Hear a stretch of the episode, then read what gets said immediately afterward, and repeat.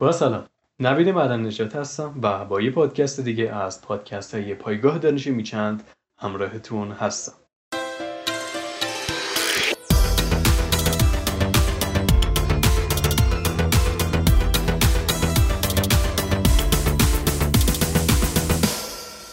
موضوع این پادکست نرخ متوسط باز شدن ایمیل هاست. نرخ متوسط باز شدن ایمیل ها به نسبت ایمیل های باز شده به ایمیل های دریافت شده گفته میشه. ساده بگم اگه مخاطبان شما 100 تا ایمیل از طرف شما دریافت کنن اما فقط سه نفر اونها ایمیل شما رو باز کنن نرخ متوسط باز شدن ایمیل های شما 3 درصده. اما باید به یک نکته مهم توجه کنیم. تعداد ایمیل هایی که شما میفرستین لزوما با تعداد ایمیل هایی که دریافت میشن یکی نیست چرا که ممکنه کاربری ایمیل خودش رو تغییر داده باشه یا حتی شما ایمیل اشتباهی از کاربرانتون داشته باشید. در این صورت تعدادی از ایمیل های ارسالی شما برگشت می‌خورن بنابراین برای محاسبه نرخ صحیح باز شدن ایمیل هاتون باید محاسبه رو بر اساس ایمیل هایی که دریافت شدن انجام بدید و نه ایمیل هایی که شما فرستادید. در حوزه محاسبه نرخ باز شدن ایمیل ها سه آمار معروف وجود داره. اولین آمار مربوط به شرکت میل چیمپ است که روزانه بیشتر از هزاران هزار ایمیل رو برای مشتری های خودش میفرسته. این شرکت در یک گزارش نرخ متوسط باز شدن ایمیل هاش رو 21 ممیز 3 دهم درصد تخمین زد. به عبارت دیگه از هر 100 نفر تقریبا 21 نفر ایمیل های این شرکت رو باز می‌کنن. گزارش های دیگه این شرکت نشون میده که ایمیل های دولتی نرخ باز شدن بیشتری رو تقریبا 28 ممیز 7 دهم درصد نسبت به ایمیل های دیگه دارن. چرا که کاربران معمولا ایمیل های دولتی رو مهمتر به حساب میارن. در مقابل ایمیل های غیر دولتی مثل صنعت تولید و مکمل و ویتامین نرخ باز شدن 15 ممیز 3 درصد رو دارن. آمار مهم دیگه در این حوزه کمپانی SuperOffice هست که در گزارش سال 2019 خودش نرخ باز شدن ایمیل ها رو صعودی گزارش کرد و این نرخ رو برابر با 24 ممیز 88 صدم درصد گزارش کرد. آمار سوم Campaign Monitor هست که با بسیاری از سازمان ها و کمپانی های بزرگ جهان همکاری داشته مثل آدیداس، Showtime و حتی یونیسف. این شرکت نرخ باز شدن ایمیل ها رو کمتر از دو آمار قبلی محاسبه کرده و به عدد 17 ممیز 92 صدم درصد رسیده. به هر حال هر سه این گزارش ها از روش های اندازه‌گیری و داده های متفاوتی استفاده کردند که به نتایج متفاوتی هم منجر شده. اما میشه با یه میانگینگیری کلی از بین این سه آمار به عدد 21 ممیز 36 صدم درصد رسید.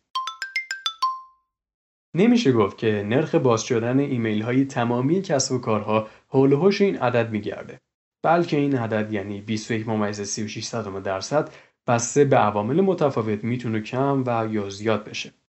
عواملی که در این تغییر آمار نقش اساسی ایفا می‌کنن عبارتند از مورد اول سطر عنوان. تیتر اصلی ایمیل ما چیه و به کاربر چه حسی میده؟ مورد دوم زمان ارسال. ایمیل رو کی میفرستیم؟ کاربر چه زمانی ایمیل رو باز می‌کنه؟ مورد سوم. نام ارسال کننده. نام شرکت نام مستعار و یا نام مدیر بازاریابی. مورد چهارم. حجم مخاطبان. تقسیم بندی کاربران و مخاطبان. ایمیل رو به چه افرادی میفرستیم و مورد پنجم.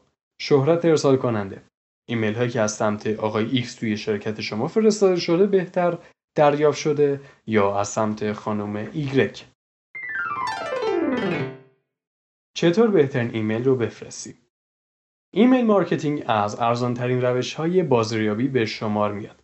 اگه هزینه هم داشته باشه معمولا مربوط به مسائلی مثل سرویس های پاکسازی inbox شما از ایمیل های نامعتبر و ذخیره اطلاعات میشه.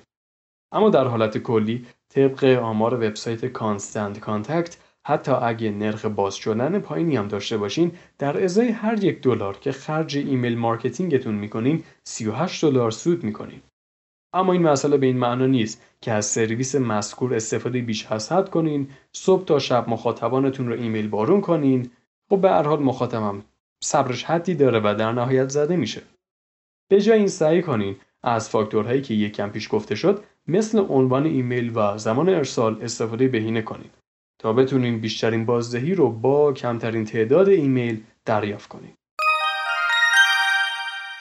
سوالی که پیش میاد اینه که آیا email marketing در سال 2020 و سالهای آینده می‌تونه کماکان روش خوبی برای بازاریابی باشه؟ پاسخ مثبت. صندوق های دریافت ایمیل ما به مرور زمان در حال تغییر کاربریه و کم کم ایمیل های دوستانه و خانوادگی ما دارن جاشون رو به ایمیل های کاری و تبلیغاتی میدن. طبق گزارش گروه رادیکاتی روزانه در حدود 293 میلیارد ایمیل تجاری ارسال و دریافت میشه که مسلما با توجه به رشد فزاینده فضای وب و کسب و کارهای آنلاین این آمار بیشتر هم خواهد شد.